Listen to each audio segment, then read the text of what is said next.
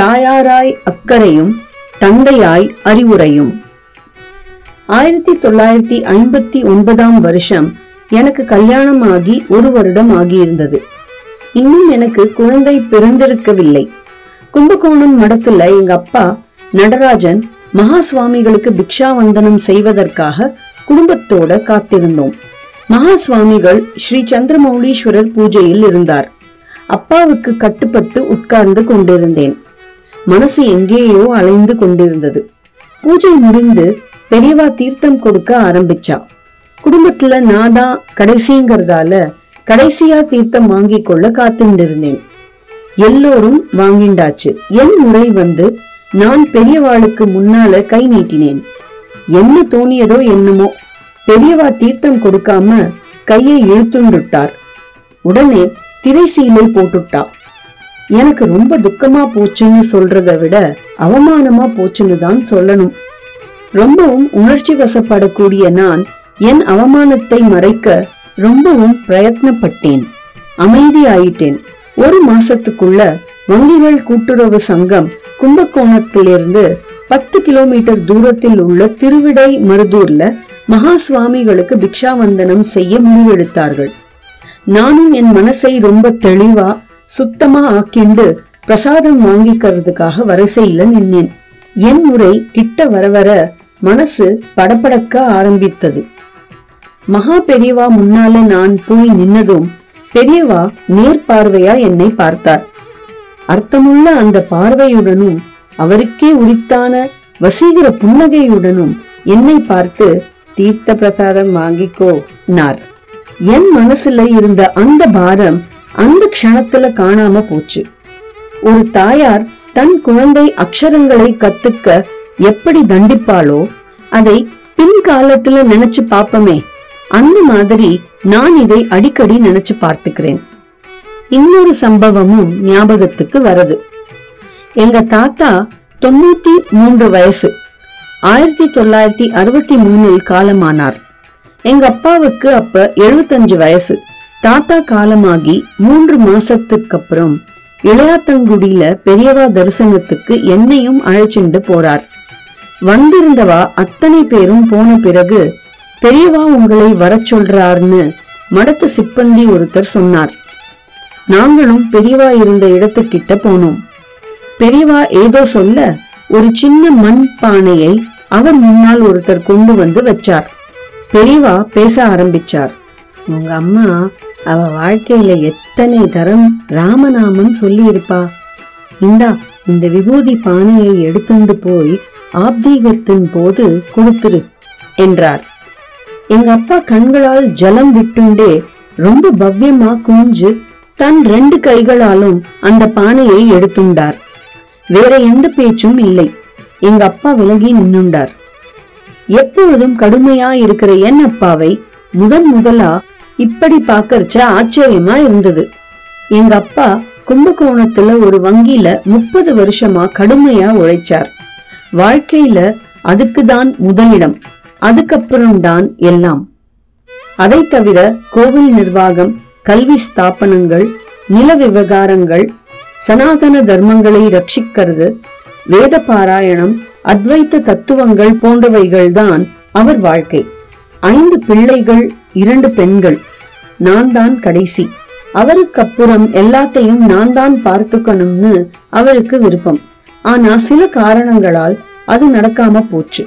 என்னுடைய முப்பது வயசுல அவரோட எதிர்பார்ப்புகளை பூர்த்தி செய்ய முடியாம நான் சென்னைக்கு புதிய வேலை தேடிக்கொண்டு வந்துவிட்டேன்.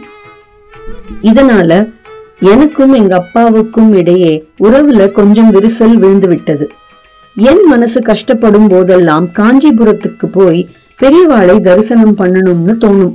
போகவும் ஆரம்பிச்சேன். அப்படி ஒரு தரம் போயிருக்கும் போது எங்க அப்பாவும் செங்கல்பட்டு வழியா பெரியவாளை தரிசனம் பண்ண காஞ்சி மடத்துக்கு வந்திருந்தவர் மடத்துல கூட்டத்துல என்னையும் பார்த்தார். நான் அவரை தவிர்ப்பதற்காகவே கூட்டத்துக்குள்ள என்னை மறைச்சுண்டேன். மகா பெரியவாளோட நீண்ட நாள் பரம பக்தரும் மடத்தோட ஆலோசகருமா இருந்த அவருக்கு அங்க நிறைய மதிப்பு. அவர் பெரியவா கிட்ட போய் பிரசாதம் வாங்கிக்க போனார்.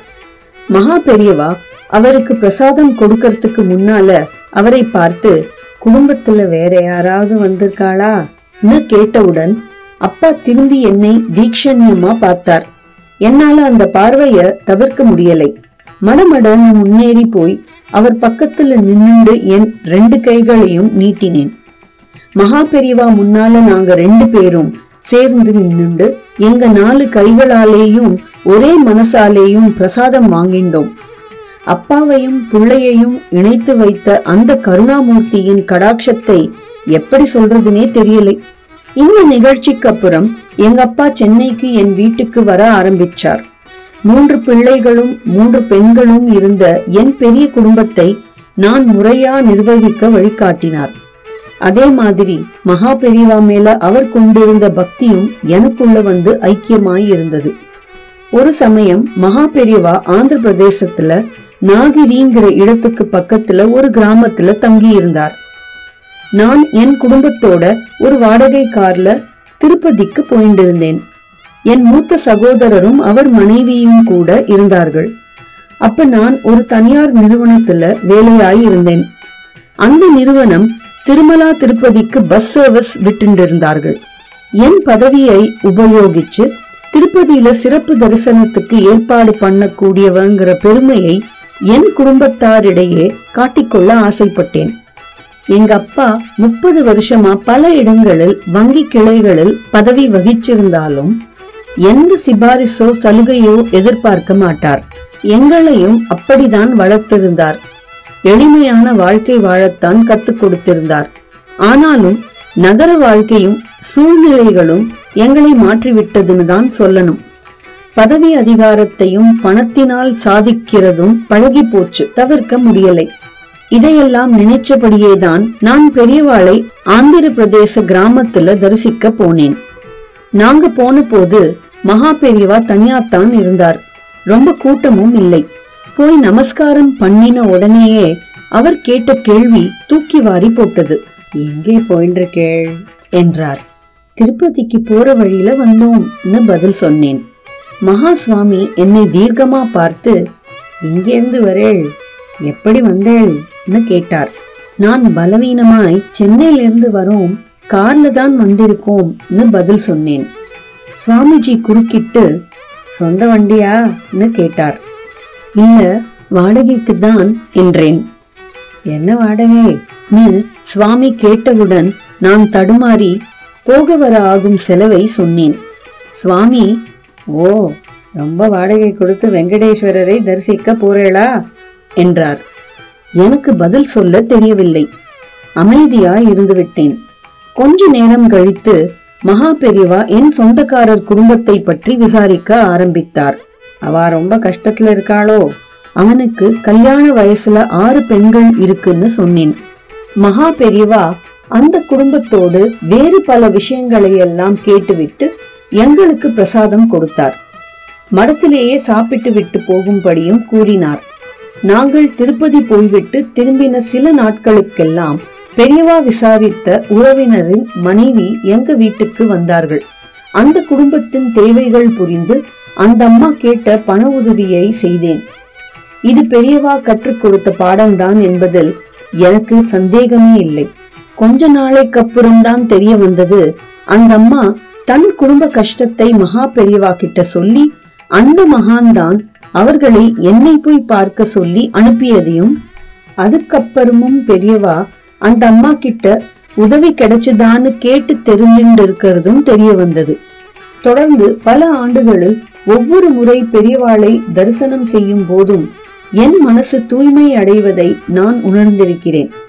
அவருக்கு தான் தன் பக்தர்களின் நலத்தில் எத்தகைய அக்கறை முதல் சம்பவத்துல ஒரு தாயாரை போன்று தண்டித்தல் இப்ப தந்தையாரை போல அறிவுறுத்தி எனக்குள் இருந்த சுயநலம் அகங்காரம் எல்லாம் விலகச் செய்த மாயம் தர்மத்தின் வழியில் நம்மை செலுத்துவதற்கும் வழிகாட்டுவதற்கும் ஒரு குரு கிடைத்துவிட்டால் அர்த்த காமம் போன்ற மனிதனை கட்டுப்படுத்தும் விலங்குகள் நம்மை தொடராது. N S Gopalakrishnan Thiruvanmiyur Chennai. Jaya Jaya Sankara Hara Hara Sankara